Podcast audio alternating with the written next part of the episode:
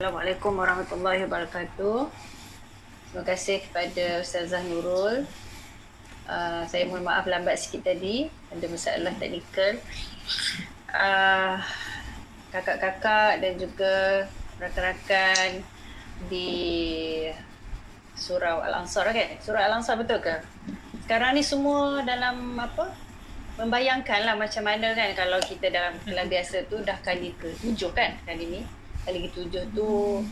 Ah, ya, rasa-rasa saya dah dah kenal lah. Maksudnya dah kalau tujuh kali kita bertemu tu sudah pasti saya boleh ingat nama dan sebagainya kan. Tapi dalam kekangan online ni tak boleh nak macam nak sebut nama seorang-seorang pun kan. Mungkin tak bayang macam mana rupanya.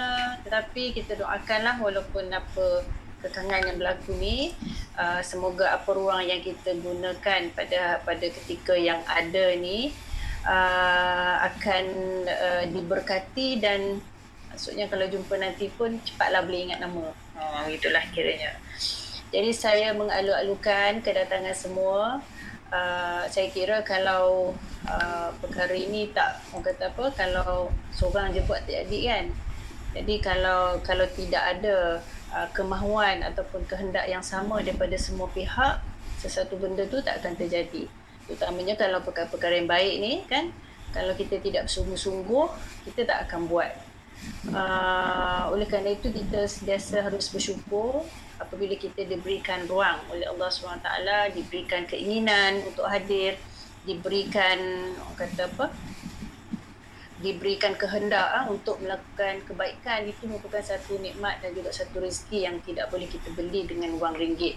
Sebab tu kita kena selalulah berdoa kepada Allah SWT semoga kita ni sentiasa diberikan hidayah, sentiasa dilembutkan hati kita untuk melakukan kebaikan, sentiasa diberikan ruang untuk kita uh, hidup bersama-sama dengan orang-orang yang baik kan. Dikelilingi oleh orang-orang yang uh, sentiasa mengajak kita kepada kebaikan dan juga kita juga mempunyai peranan lah untuk uh, sentiasa melakukan kebaikan terutamanya kita sebagai orang kata apa tiang seri rumah tangga kan. Jadi kalau uh, kebanyakan dari kita adalah ibu dan mungkin dah nenek pun kan. Jadi peranan kita uh, dalam apa-apa situasi ataupun dalam mana-mana komuniti ataupun dalam mana-mana adat dan budayanya ibu ni merupakan satu benda yang sangat penting kan? Uh, jangan kita kecilkan ya, kedudukan kita sebagai seorang ibu kan? Seorang ibu uh, sama ada kalau mungkin yang belum bergelar ibu pun kita adalah ibu kepada diri kita. Maksudnya kita ni mempunyai uh, tanggungjawab yang besar terhadap diri kita. Sebagaimana yang pernah saya sebut dulu kan? Kehidupan kita ni akan ditanya tentang apa yang kita punyai tentang apa kehidupan kita harta kita dan sebagainya lah jadi berbalik kepada persoalan ibu tadi jadi petang ada kawan saja nak kongsi sikit. Petang tadi ada kawan saya telefon dia bersyarah jugalah. Tapi dia lebih muda daripada saya lah. Dia anak-anaknya masih kecil dalam tujuh, lapan, tiga orang tujuh tahun, lima tahun macam tu lah. Maksudnya masih sekolah rendah. Dia mengadu pada saya dia kata uh, uh, baru baru ni dia kata dia, dia kena depression. Saya kata kenapa kan? Sebab kami dulu sama-sama di UK uh, jadi kenapa dia percara di UKM tu lepas tu dia kata lah baru ni bapak dia kena apa covid lepas tu dia kata dengan apa keadaan kerja yang banyak KPI yang tinggi lepas tu nak kena tengok anak-anak yang PKPI dan sebagainya kan jadi benda tu inilah saya saya saya terkejut jugalah bila dia depresi dan dia kena ambil ubat dan sebagainya. Saya, saya tak sangka lah benda tu boleh berlaku pada kawan saya tersebut. Jadi apa yang ini saya saya kongsikan malam ni adalah uh, kita sebenarnya perlu sangat-sangat menjaga kesihatan kita. Maksudnya maksud saya bukan sahaja kesihatan fizikal tapi kesihatan mental kita dan juga kesihatan jiwa kita. Jadi uh, sebagai seorang ibu kan peranan itu maksudnya kalau rumah tu kalau ibunya berseri berserilah rumah tu lah kan kalau ibunya sihat sihatlah rumah tu kan? Kalau bapa demam tak ada masalah kan? Kalau ibu demam habis kan? Ha, macam itulah macam sebuah negara lah. Kalau PM tu cantik cantik lah. Kalau PM tu tak elok tak elok lah. Macam itulah peranannya. Jadi tanpa melengahkan masa itulah yang ingin saya kongsikan sikit tadi lah tentang kepentingan kita untuk menjaga kesejahteraan uh, bukan sahaja fizikal kita tetapi dari segi mental dan juga jiwa kita mestilah sentiasa sihat dan juga segar dan juga kuat Jadi pada malam ni insya-Allah kita akan sambung uh, salah seorang daripada isteri Rasulullah sallallahu alaihi wasallam lagi yang juga istimewa. Dan sebagaimana yang kita ingat uh, daripada awal kelas lagi apabila kita sebut ummahat al-mukminin ataupun uh, zaujat uh, sayyidil mursalin uh, isteri-isteri uh, Rasulullah ni merupakan uh, orang-orang yang istimewa yang telah dijanjikan syurga yang tidak ada bezanya. Dikatakan kalau dikumpulkan seluruh wanita di atas muka bumi pun tidak boleh menandingi taraf uh, isteri-isteri Rasulullah sallallahu alaihi wasallam. Jadi itu adalah fakta-fakta yang kita insaf uh, yang kita yang kita terima dan kita mengambil iktibar uh, daripada cerita-cerita tersebut. Jadi malam ni cerita tentang Ummu Salamah ni siapa yang dah baca?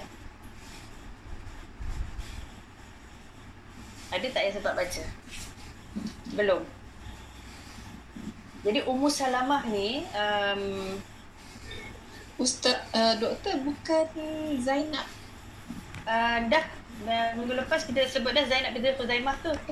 Minggu lepas Hafsah. Ya, tapi hmm. ujung tu saya dah buat Zainab kan? Oh. Belum eh? Rasa uh, belum. Belum eh?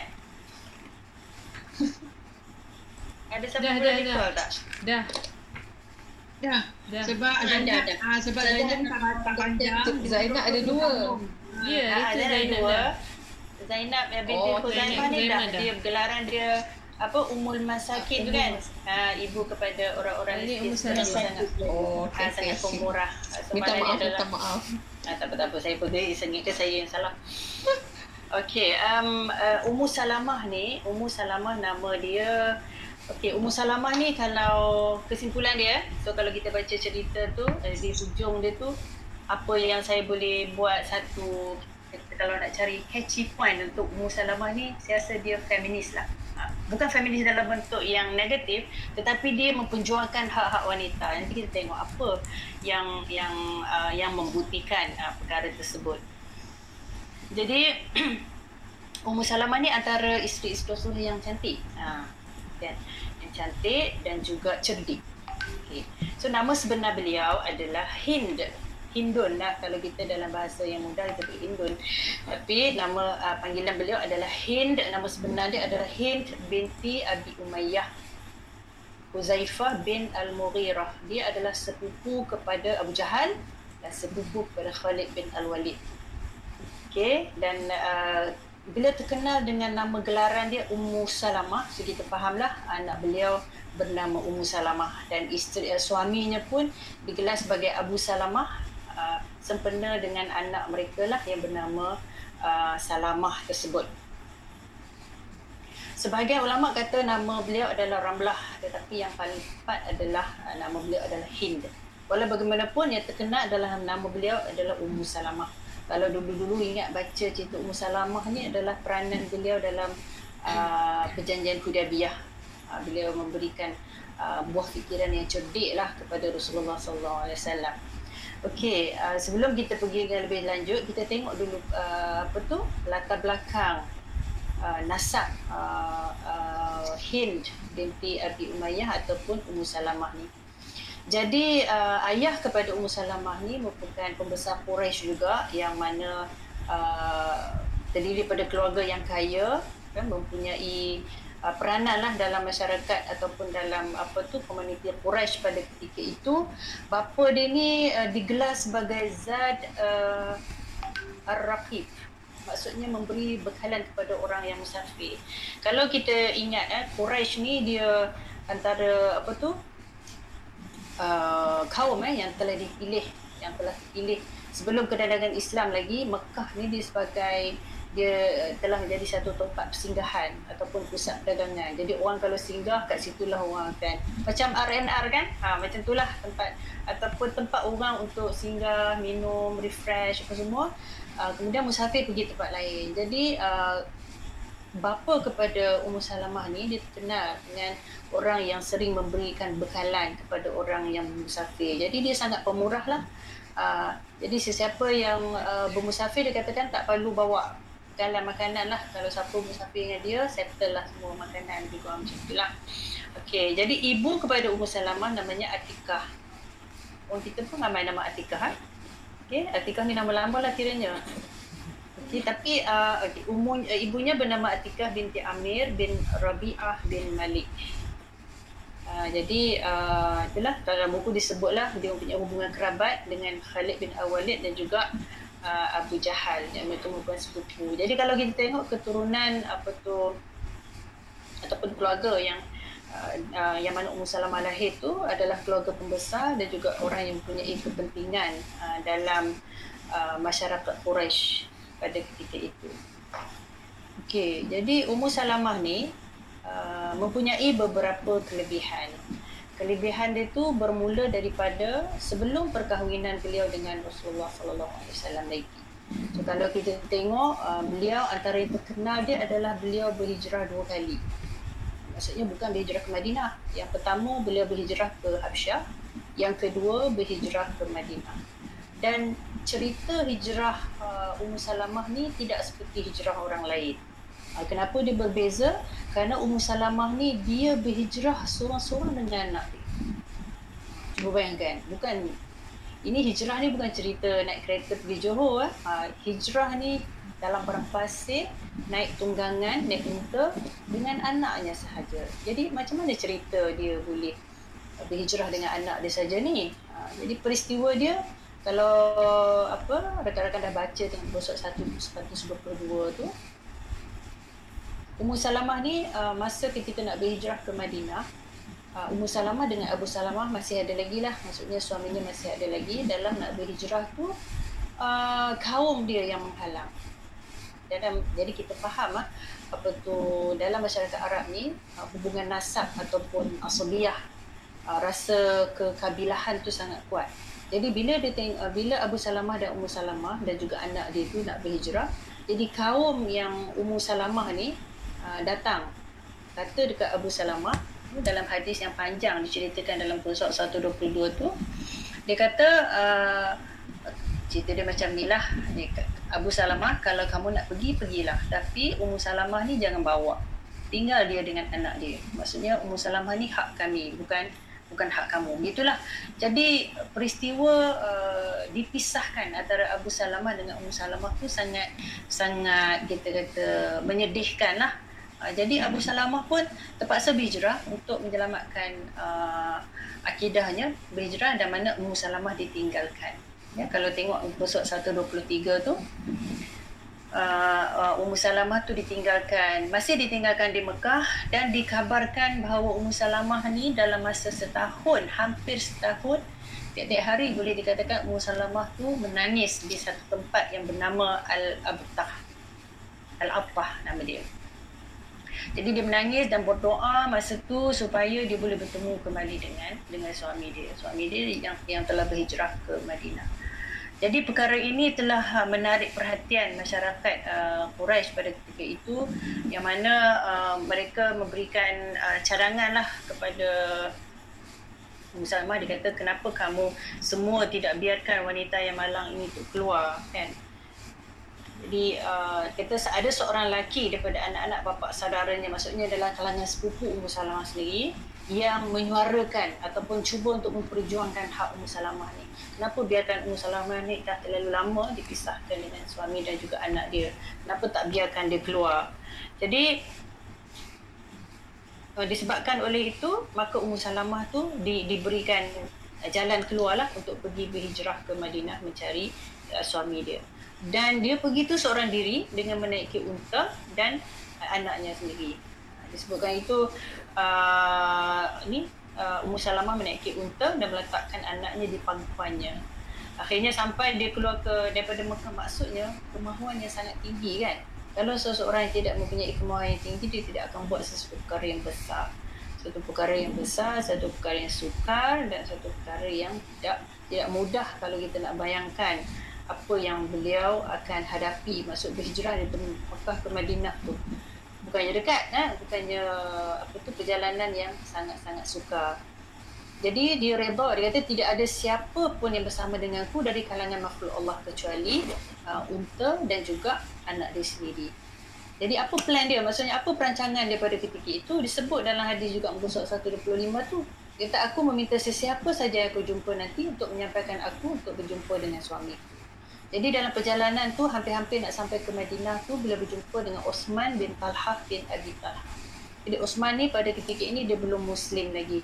Tetapi uh, Ummu Salamah sangat-sangat memuji Osman ni kerana Osman ni merupakan seorang yang sangat-sangat amanah dan sangat-sangat uh, kita kata apa berhati baik ya ikhlas untuk menolong Ummu Salamah pada ketika itu. Jadi bila jumpa tu Osman pun terkejut lah. Ya? Bayang pula cerita hadis ifki kan. Jadi Osman terkejut Usman kata kamu nak ke mana wahai saudara Abu Umayyah?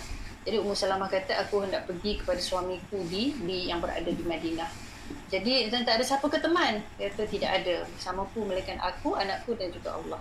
Kemudian uh, Osman kata demi Allah tiada tempat untuk kamu ditinggalkan. Maksudnya ada indah dia bahasa kan. Maksudnya tak ada tempat untuk kamu ditinggalkan. Kamu mesti aku sampaikan, aku tunjukkan jalan sehingga sampai kepada Abu Salamah.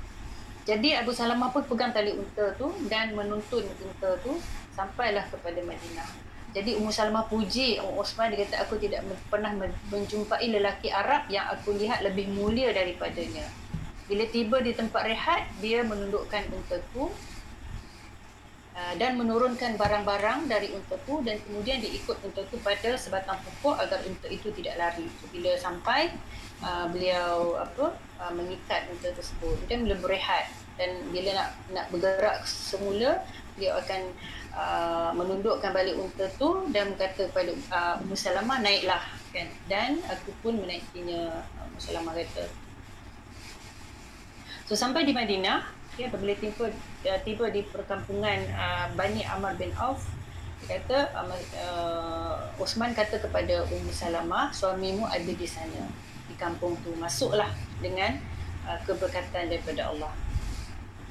Siri ala barakatillah. Itulah doanya lebih kurang. Um, jadi Ummu Salamah berkata demi Allah aku tidak tahu satu keluarga Islam yang dikenakan ujian seperti keluarga Abu Salamah dan aku tidak berjumpa dengan peneman yang lebih mulia daripada Uthman bin Talha walaupun pada ketika itu dia belum belum belum masuk Islam jadi peristiwa uh, uh, hijrah tu uh, yang mana uh, Ummu Salamah dan Abu Salamah tu dipisahkan uh, sehingga hampir setahun tu uh, menjadi satu uh, perkara yang besar lah dalam sejarah uh, hijrah tu sendiri. Selepas berhijrah ke Madinah, uh, uh, tidak lama kemudian um, Abu Salamah um, menyertai peperangan pada ketika itu dan Hmm, cerita tentang kewafatan uh, Abu Salamah ni diceritakan oleh anak dia. Diceritakan oleh anak dia iaitu Salamah. Dalam uh, buku At-Tabaqat Al-Kubra diceritakan. Uh, jadi uh, Salamah ni disebut dia, dia kata dalam itu uh, dalam uh, cerita dia tu dia kata Rasulullah sallallahu alaihi terjemahkan uh, Rasulullah sallallahu alaihi wasallam menghantar ayahku kepada Abi Qatan sebagai sariyah ni dalam peperangan lah pada bulan Muharram tahun keempat Hijrah. Maksudnya Salamah dengan uh, Ummu Salamah dengan Abu Salamah menghabiskan waktu yang agak lama jugalah dalam tahun keempat Hijrah jadi Abu Salamah dihantar ke dalam satu siri peperangan. Lah. Dia pergi selama 29 hari. Kemudian pulang pada bulan Safar. Jadi luka yang dia dapat dalam peperangan Uhud. Dalam peperangan Uhud. Jadi peperangan Uhud peperangan yang besar. Jadi sebelum itu tu ada uh, peristiwa-peristiwa yang kecil yang disebut sebagai Sariyah. Sariyah ni macam, hmm, macam kita kata delegasi lebih kurang macam itulah. Jadi luka yang Abu Salamah dapat dalam peperangan Uhud tu menjadi semakin teruk dan menyebabkan kematian. Jadi oleh kerana itu uh, pada tahap pada 22 Jamadil akhir uh, Abu Salamah meninggal dunia dan pada bulan Syawal uh, Salamah kata ibuku habis idahnya pada bulan Syawal dan Nabi Muhammad sallallahu alaihi wasallam mengahwininya pada bulan yang sama. Jadi cerita ni diceritakan oleh uh, Salamah sendiri bagaimana uh, kewafatan uh, bapanya dan bagaimana Rasulullah SAW uh, masuk uh, berkahwin dengan uh, Salamah. Dengan Ummu Salamah. Sorry Salamah tu anak dia. Okey. Jadi salah cerita perkahwinan dengan uh, Ummu Salamah ni juga uh, ada beberapa kita kata ada beberapa point lah yang boleh kita cerita sebelum berkahwin dengan uh, Rasulullah sallallahu alaihi wasallam ada satu riwayat eh, yang menceritakan tentang perbualan antara Ummu Salamah dan juga Abu Salamah. Eh, suami isteri lah berbincang. Jadi uh, perkara ini diriwayatkan oleh Ibnu Sa'ad.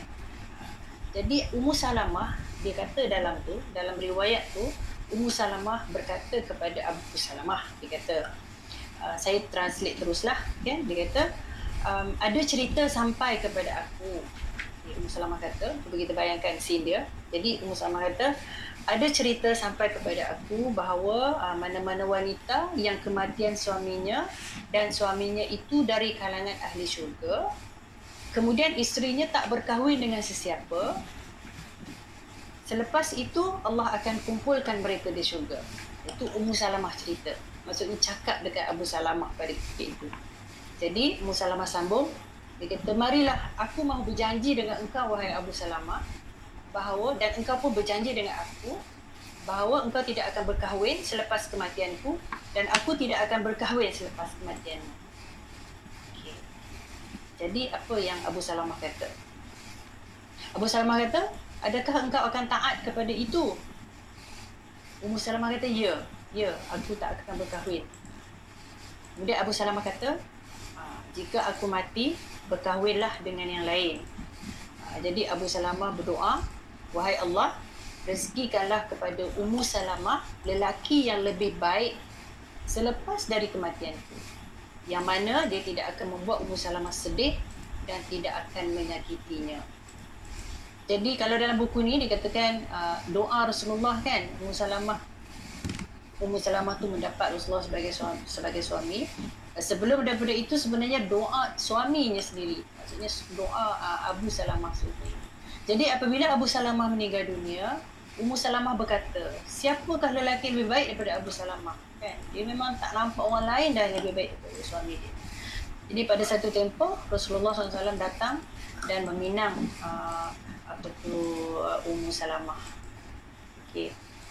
Uh, kalau tengok dalam surat 126 ah, surat 126 selepas uh, Abu Salamah meninggal doa satu doa tu yang diajar oleh Rasulullah wasallam sendiri. Kita tengok apa yang Rasulullah ajar doa tu dan doa ni pun biasanya kita baca dan kita sebutlah apabila orang menditimpa musibah ataupun orang ditimpa kematian dan sebagainya kita memang kita ajar doa ni dan kita sebut doa ni. Jadi Rasulullah ajar doa ni setelah Abu Salamah meninggal. Doa tersebut adalah Inna lillahi muka surat 127. Inna lillahi wa inna ilaihi raji'un. Allahumma ajirni fi musibati wa akhlif li khairan minha. Maksudnya sesungguhnya kita adalah milik Allah dan sesungguhnya kepada dialah kita akan kembali Ya Allah berikanlah pahala kepadaku atas musibah ini dan berikanlah ganti kepadaku dengan yang lebih baik daripadanya. Jadi kalau kita diterima kemalangan, kena uzubillah nazalik ataupun kita apa, kehilangan ke dan sebagainya, kita berdoalah kepada Allah benda yang hilang itu akan digantikan dengan perkara ataupun dengan benda yang yang lebih baik. Jadi perkara doa ni sebenarnya akan uh, menenangkan kita dan akan uh, memberikan keyakinan kita terhadap perkara yang positif lah. Maksudnya walaupun benda kita sayang tu hilang tapi sebenarnya Allah nak gantikan dengan sesuatu yang lebih baik untuk kita. Uh, maka uh, Ummu Salamah tu melazimi doa ini dan akhirnya beliau dapat berkahwin dengan orang yang lebih baik daripada suami dia yang terbaik tersebut iaitu Rasulullah sallallahu alaihi wasallam. Okey, uh, jadi cerita uh, peminangan Rasulullah sallallahu alaihi wasallam dalam surat 128 tu. Jadi setelah wafatnya Abu Salamah Rasulullah meminang uh, dan baginda berdoa. Jadi dalam uh, Ummu Salamah tu dalam nak menerima lamaran Rasulullah SAW masih cuba untuk menolak sebab uh, kita kita tengok kenapa uh, beliau menolak. Bukan menolak maksudnya merendah diri eh. Jadi Ummu Salamah kata arsala ilayya Rasulullah Hatib ibn Abi Balta'ah. Jadi Rasulullah hantar kepada aku uh, seorang utusan yang bernama Hatib bin uh, Abi Balta'ah uh, meminangku bagi pihak baginda yakhtubni lahu. Faqultu dan dia kata Ummu Salamah kata innali bintan wa ana ghayur. Aku mempunyai seorang anak perempuan dan aku uh, anak perempuan beliau kalau tak salah saya bernama Zainab okey aku punya seorang anak perempuan dan aku jenis yang kuat cemburu. Jadi aku risau jika berkahwin anak aku yang Zainab ni akan terbiar dan dirinya akan cemburu dan yang akan menyakiti baginda. Jadi dia risau sebab dia bukan sebab Rasulullah. Dia takut dia dia cemburu. Maka Rasulullah pun berkata Adapun anak perempuannya itu kita berdoa agar Allah uh, agar uh, anaknya itu berjumpa dengan pasangannya sendiri agar tidak terlalu terikat ataupun bergantung dengan Ummu Salamah. Agar lepas ini ada yang menjaganya dan aku berdoa agar dihilangkan perasaan cemburu. Jadi berdasarkan kepada doa inilah uh, Ummu Salamah berasa yakin bahawa uh, itulah memang uh, jawapan kepada doa uh, doa bekas suami dia juga dan juga uh, doa Rasulullah yang uh, yang telah dilazimi oleh beliau tadi tu. Jadi uh, Rasulullah pun berkahwinlah dengan Ummu Salamah pada uh, tahun itulah tahun keempat hijrah tu pada bulan bulan Syawal sebagaimana yang diceritakan oleh anak beliau Salamah. Okey, jadi Ummu Salamah ni juga tadi kan saya sebut dia seorang yang cerdik, ya, seorang yang cantik, kecerdikan Ummu Salamah ni tersebelah dalam yang pertama dalam periwayatan hadis. Uh, kalau dia taklah terbanding dengan Aisyah. Aisyah kalau ingat tak berapa berapa ribu hadis yang Aisyah riwayatkan. Ada ingat tak?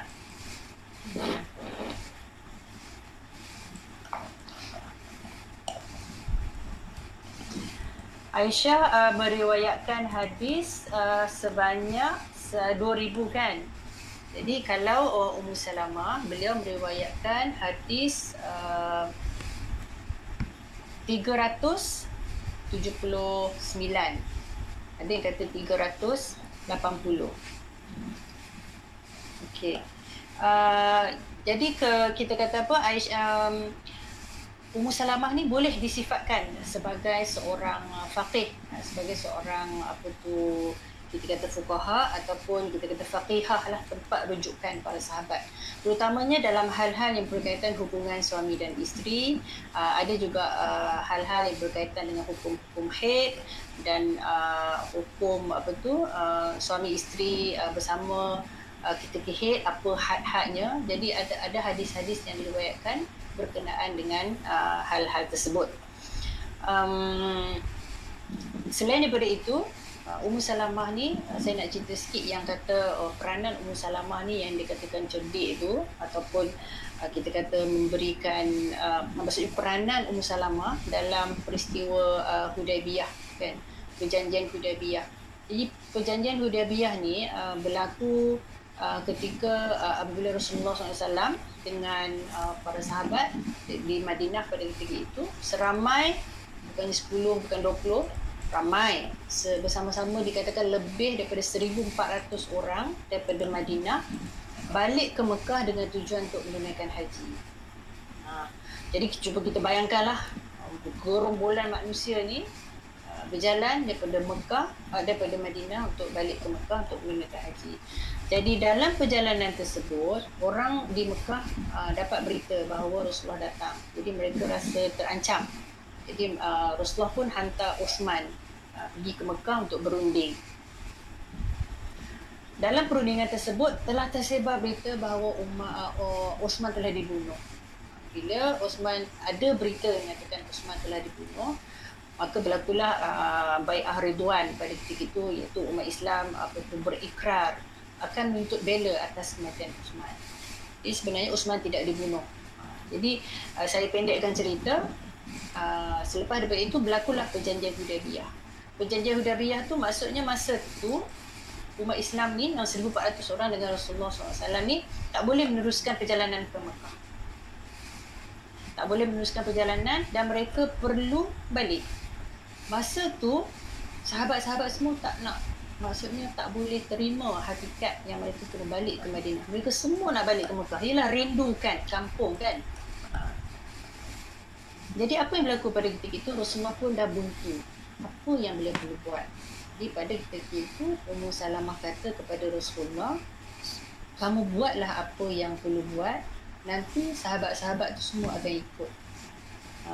Jadi uh, Ummu Salamah kata uh, qumu uh, maksudnya kamu berdirilah sembelihlah kurban kalian dan uh, tahallullah maksudnya potonglah rambut. Maksudnya uh, batalkanlah ihram sebab mereka semua dalam keadaan ihram pada ketika itu jadi apabila uh, para sahabat nampak apa yang Rasulullah buat mereka pun ikutlah buat dan mereka uh, akur dengan apa yang mereka perlu perlu buat pada ketika itu. Jadi tahun tu kalau ikut perjanjian Hudaybiyah tu mereka tahun tu mereka tak boleh teruskan perjalanan. Tahun depan baru mereka boleh Uh, datang ke Mekah tapi boleh hanya tinggal selama uh, tiga hari dengan syarat kalau senjata tu mesti bawa dalam dalam sarung.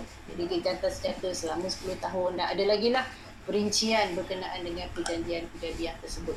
Apa yang kita ingin uh, tekankan uh, pada cerita ini adalah peranan Ummu Salamah tu dalam uh, memberikan idea dalam memberikan solusi kepada Rasulullah SAW bukan nak kata Rasulullah tak ada idea kan tapi nak ditunjukkan bahawa peranan uh, seorang isteri itu dalam keadaan-keadaan yang uh, kita kata keadaan yang kritikal keadaan yang uh, kita kata apa, terdesak dan contohnya dalam apa-apa krisis dan sebagainya tak kisahlah krisis itu dalam peringkat rumah tangga ke dalam peringkat masyarakat ke dalam peringkat negara ke peranan isteri ni adalah uh, untuk kita kata yang pertama menenangkan.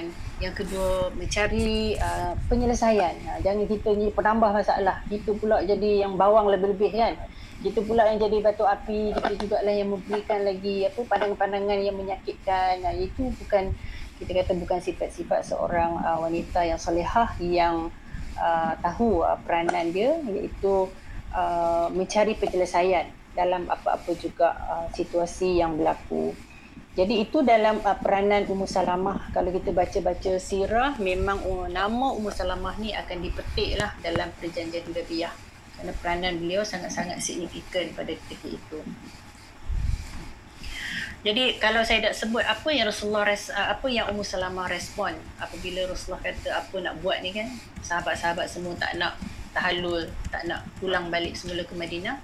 Kata ya nabi Allah atuhibbu zalik? Ukhruj. Ha, kata keluarlah. Summa la tukallim ahad. Dia kata kemudian tak payah cakap apa-apa uh, hatta tanhar bad, uh, budnak. Sehinggalah kamu uh, menyembelih uh, korban dan kamu bertahallul maksudnya bercukur. Jadi itulah peranan uh, Ummu Salamah dalam uh, perjanjian Hudaybiyah Selain daripada itu, uh, uh, Ummu Salamah juga menjadi eh, kita kata penyebab kepada penurunan uh, beberapa ayat di dalam Al-Quran. Uh, inilah jawapan kepada soalan saya yang pada awal tadi yang mana uh, Ummu Salamah ni dia memperjuangkan tentang uh, hak wanita.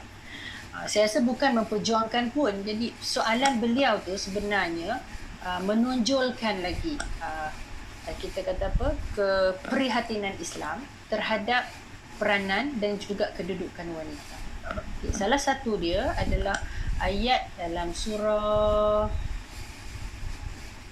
surah Al-Ahzab ayat 35. Ha. Cerita dia uh, Ummu Salamah ni uh, mem, mem, mem, bukan mempersoalkan uh, Rasulullah me, me, uh, Ummu Salamah ni dia kita kata apa um, mengangkat ataupun uh, um, bertanya kepada Rasulullah SAW menunjukkan uh, perhatian beliau ataupun concern kita kata apa menunjukkan apa yang beliau fikirkan. Ya Rasulullah tabzu ar-rijal wala naghzu kan? Ya bzu ar-rijal wala naghzu ya Rasulullah orang lelaki pergi perang kami tak pergi perang. Wa inna malana nisful miraf. Dan kami ni kalau uh, harta uh, pewarisan kami dapat separuh saja kan? Jadi dia cuba untuk tanya pada Rasulullah uh, kenapa lelaki ni banyak uh, perbezaan dengan perempuan? Mas, uh, apa kelebihan uh, lelaki ni kenapa banyak kelebihan? Jadi turunlah ayat dalam surah Al-Ahzab ayat 35 uh, minta maaf surah An-Nisa ayat 32 yang berbunyi wala tatamannu ma faddalallahu bihi ba'dakum ala ba'd nasibun mimma iktasabu walin nisa'i nasibun mimma iktasabna.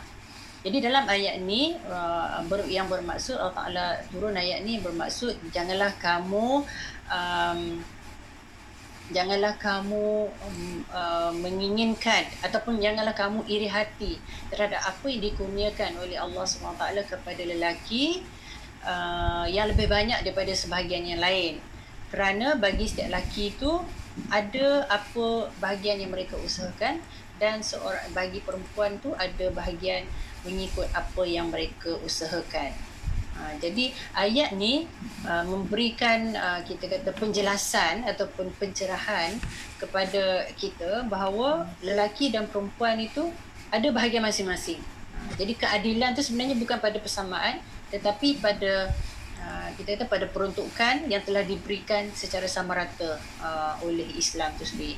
Jadi kalau betapa lelaki itu dapat banyak sebab tanggungan dia lebih banyak. Uh, dia mempunyai tanggungjawab terhadap Uh, semua perempuan yang ada dalam dalam keluarga dan juga tanggungan. Ayat yang kedua yang disebabkan oleh pertanyaan Ummu Salamah juga. Uh, dalam surah Al-Ahzab ayat 35. Masa ni Ummu, Salamah juga mempersoalkan tentang uh, hijrah. Jadi Ummu Salamah bertanya kepada Rasulullah SAW, uh, kata kami belum mendengar pun Ah, tentang uh, macam mana status uh, perempuan ni. Maksudnya status amalan seorang perempuan terutamanya dalam hijrah sebagainya.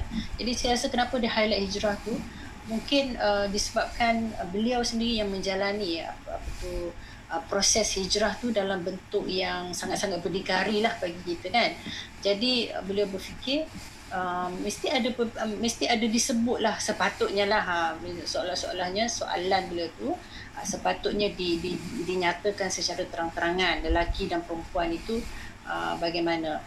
Jadi kalau kita tengok uh, pertanyaan uh, Ummu Salamah ni menyebabkan turunnya ayat yang ke-35 surah uh, Al-Ahzab tu surah Al-Ahzab yang berbunyi fastajaba lahum rabbuhum anni la udhi'u 'amala 'amil minkum min dhakarin aw unsa jadi disebutkan fastajaba lahu maksudnya Allah Taala memperkenankan permohonannya. Dengan berfirman sesungguhnya aku tidak menyia-nyiakan amal orang yang beramal di antara kamu. Uh, ni surah Ali Imran minta maaf ya. Surah Ali Imran ayat 195. Sesungguhnya aku tidak menyia-nyiakan amal orang yang beramal antara kamu baik lelaki ataupun perempuan.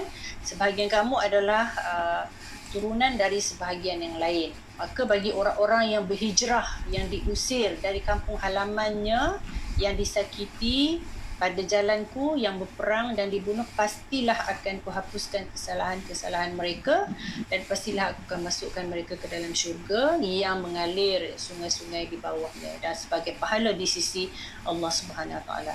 Jadi penurunan ayat uh, surah uh, Ali Imran ayat 195 ini berpunca daripada pertanyaan Ummu Salamah.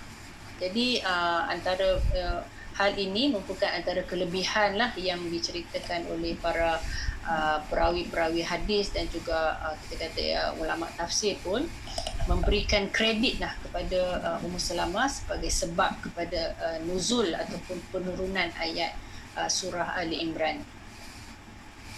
Jadi kalau kita tengok uh, Ummu Salamah ni merupakan seorang yang berfikir uh, kalau orang yang berfikir, orang yang mempunyai idea, maksudnya bukan sahaja uh, sekadar apa tu uh, kita kata kelebihan uh, beliau tu uh, bukan hanya sekadar sebagai isteri Rasulullah sallallahu alaihi wasallam tapi peranan yang dimainkan oleh beliau tu memberikan uh, kita kata memberikan panduan ataupun memberikan iktibar kepada kita bahawa lelaki dan perempuan ini masing-masing mempunyai peranan, masing-masing mempunyai uh, kelebihan dan juga masing-masing mempunyai uh, kita kata mempunyai habuan lah masing-masing yang telah dijanjikan oleh Allah Subhanahu Wa Taala. Jadi Ummu Salamah ni merupakan salah satu lagi keistimewaan dia. Ummu Salamah ni merupakan isteri Rasulullah yang terakhir meninggal.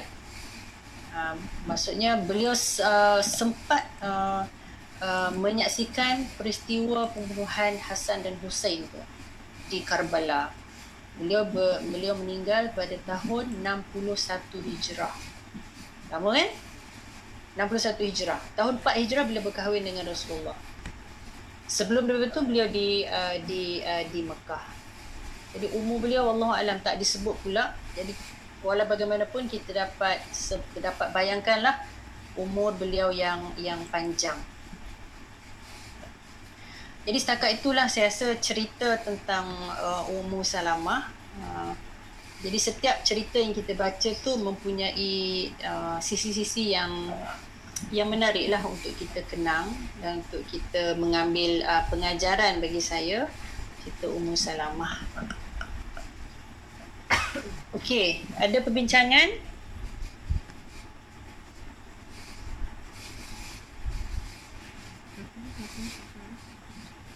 Surah An-Nisa ayat 32 adakah juga berkaitan dengan faraid? Ada beberapa ayat berkenaan dengan faraid. Saya kena tengok ah ayat 32 surah An-Nisa tu. Sekejap. Sambil-sambil tu ada yang lain nak tambah apa-apa? Silakan. Tentang Ummu Salamah.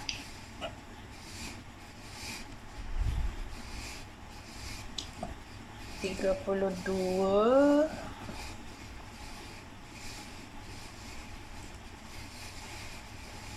Hmm. Oh, yang saya sebut tadi ya. Tak, ini tentang amalan secara uh, ayat ni umum tentang apa tu tentang amalan tentang pahala uh, termasuk jugalah tentang uh, hukum-hukum yang berkaitan dengan faraid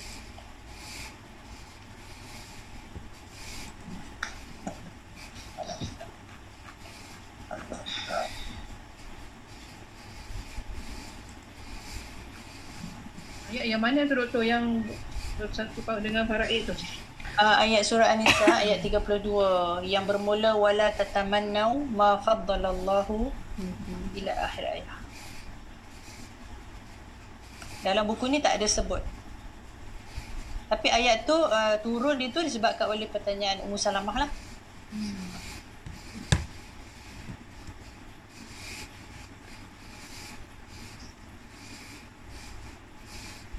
Kak Siti kita buat quiz Kak Siti?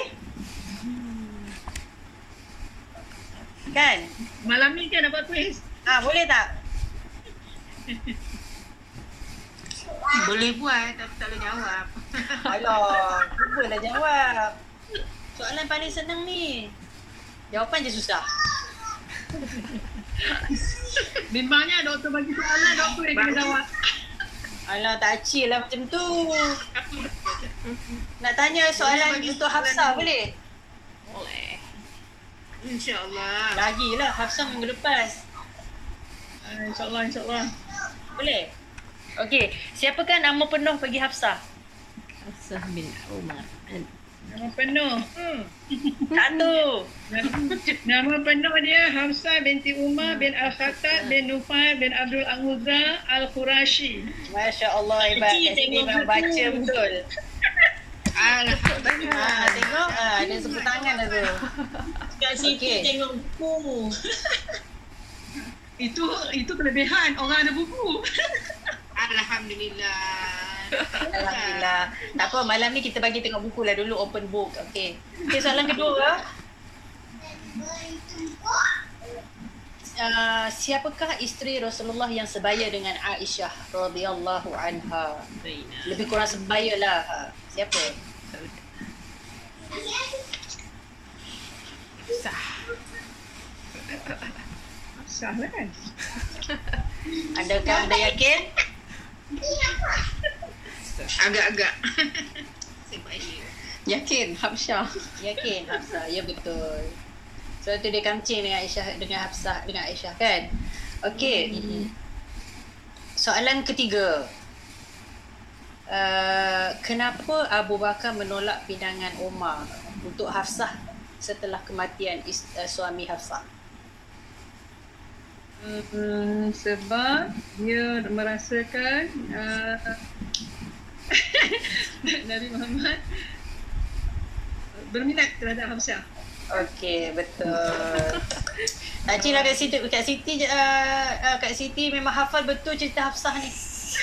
Hmm. Sebab yang, yang tu je sempat baca. Yang tu je sempat baca. Tahniah dapat hadiah.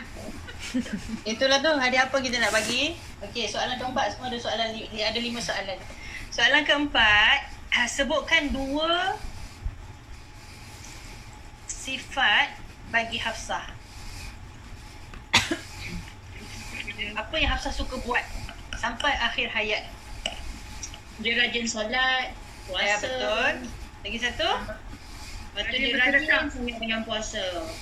Masya Allah, hebat. Alhamdulillah. So dalam bahasa Arab kita panggil dia qawwam. Qawwam ni yang kuat bangun solat. Dan juga sawam, orang yang kuat berpuasa. Okey, soalan terakhir. Kenapa Rasulullah merujuk kembali Hafsah? Setelah mentalakkan beliau. Ah, tak sempat salin, tak habis salin. Tempoh cerai sekejap. Ah, cakap salin sama begitu je. Tem- Tempoh cerai sekejap. Ha. Kenapa Rasulullah rujuk balik? Ah, sebab ah, apa tu? Ah, malaikat. Siapa malaikat siapa? Menyuruh ah, baginda merujuk kembali. Tepat sekali. Boleh boleh dah grab, boleh combo ke dah. boleh combo dah topik Aisyah ni, uh, topik Hafsah ni. Alhamdulillah. Ini sajalah suka-suka kita nak recall balik kan. Jadi insyaAllah kita ingatlah cerita-cerita tu. Okey, so minggu depan kita buat quiz pasal Ummu Salamah ya. Ah, kita sambunglah ya. Hmm. Zainab lah kan? Zainab Surai so, binti Huzaimah. Ah ya betul. Minggu depan kita sambung. Bukan Zainab binti Khuzamah. Oh, yang tu saya tak sediakan soalan. Uh, minggu depan kita sambung Zainab binti Jahsh. Oh, Josh. Uh, Zainab binti Jahshi. Kalau pendek, uh, saya uh, gabungkan dengan Juwairiyah. Hmm, ya, Zainab ni tak panjang kan? Zainab Ah. Jashi ni. Tak panjang. Cuma kalau ada cerita-cerita menarik tu, saya cari-cari tempat lain jugalah untuk kita kongsi. Jadi kita boleh bagi kerja lah kan? Cik bagi kerja. Oh, menarik ni kalau cadangan bagi homework. Tak ada mak- mak- maksudnya kita sama-sama lah mencari cerita Zainab Jashi ni. Pokoklah ada yang ni. Oh, ada, itu kan? yang paling paling hebat. Okey. Ah. Uh, dijemput mencari dan saya boleh bagi ruang untuk berkongsi insyaAllah. Assalamualaikum. Saya baru nak berkenalan. cakap dia tu dia sendiri tak tak, tak, tak sempat nak cari. Tak apa, bagi semangat pada orang. Siapa tadi nak cakap apa tu? Kamilah. Ha. Saya baru nak berkenalan dengan isteri-isteri Rasulullah. Ha. Sebelum ni tahu nama je tapi tak berkenalan kata tak tak masuklah jiwa saya apa benda cerita-cerita yang sebenar. Alhamdulillah pencerahan doktor tadi dapat saya dengar dengan baik. Dapatlah ingat sikit sebanyak ya. Alhamdulillah. Sebelum ni tahu nama je. Kalau cerita sikit-sikit je sebab tak baca. Baru nak buka buku balik. lah. Hari tu dua, dua kali tak dapat ikut. Lain tak ada. Oh, yang itu lain tak ada. Ah, dua kali saya tak dapat ikut. Dua lain, lain tak ada. Hari ni pun tadi pun sekejap. InsyaAllah lah nanti boleh baca balik dan kita buat-buat quiz tu nanti boleh uh, ingat. InsyaAllah. Terima kasih banyak. Sama. Nak, nak ulang gaji balik ni. Oh, silakan. Ah, rindu, rindu, rindu. Ya, bila kita baca sendiri tak seangkatan apa? Tak sama. Ah, tak sama dengan kita mendengar daripada uh, pencerahan orang yang lebih arif lah. Alah saya baca je sikit untuk uh, untuk kongsi insya-Allah. Alhamdulillah. Terima kasih banyak doktor ya. Sama-sama. Amin, amin, amin. Ya. Amin. Okay, kita serah pada pengurusi majlis lah. Ah ya, silakan. Uh, dah nak tutup ke? Uh, Ustazah Mas- boleh uraikan. Ustazah boleh apa tu tambah mungkin yang lain nak tambah ke silakan. Ya, kita nak dengar apa daripada Ustazah uh, uh, apa tu? Ustazah Nurul pula. Allah yang berguna. Allah Tips yang berguna sebab Ustazah Nurul ni dia banyak mengikuti Ah, jangan, jangan. Ah, majlis-majlis ilmu yang lain. Ya, jadi bolehlah kita kongsi sikit. Tak adalah malam ni rasa macam sekejap aja kan. Ha, sebab selalunya kita sampai dalam pukul 10 suku eh. Malam ni belum sampai pukul 10 lagi. Okey, cerita malam ni saya rasa memang hebat sungguh lah ya. Ummu Salamah ni. Eh, uh, yang seperti yang doktor cerita tadi, eh, dia menonjolkan kedudukan wanita. Ini memang hebat sebenarnya. banyak yang boleh kita jadikan contoh eh. Sebab sekarang ni kita memang eh, kita terdedah sangat pada benda-benda yang yalah ha, itulah sebabnya. Eh, kalau kita jadikan isteri Rasulullah ni sebagai kita punya idola kan. Eh, seperti contoh ni tadi Ummu Salamah memang hebat. Allah eh. Hmm, terima kasihlah atas semua pencerahan. Ya Ustazah. Ya, sama-sama. Ketahui dengan dia punya lah. Baiklah. Ha. Alhamdulillah eh. Sebelum kita bersurai eh. Kita baca surah as dan juga tasbih kafar. Bismillahirrahmanirrahim. Wal asri innal insana lafi khusr illa allazina amanu wa amilu sholihati bihaq wa tawasaw sabr. Subhanakallahumma wa bihamdika ashhadu an la ilaha illa anta wa astaghfiruka wa atubu ilaik. Assalamualaikum warahmatullahi wabarakatuh. Terima kasih ya Saza, Terima kasih semua.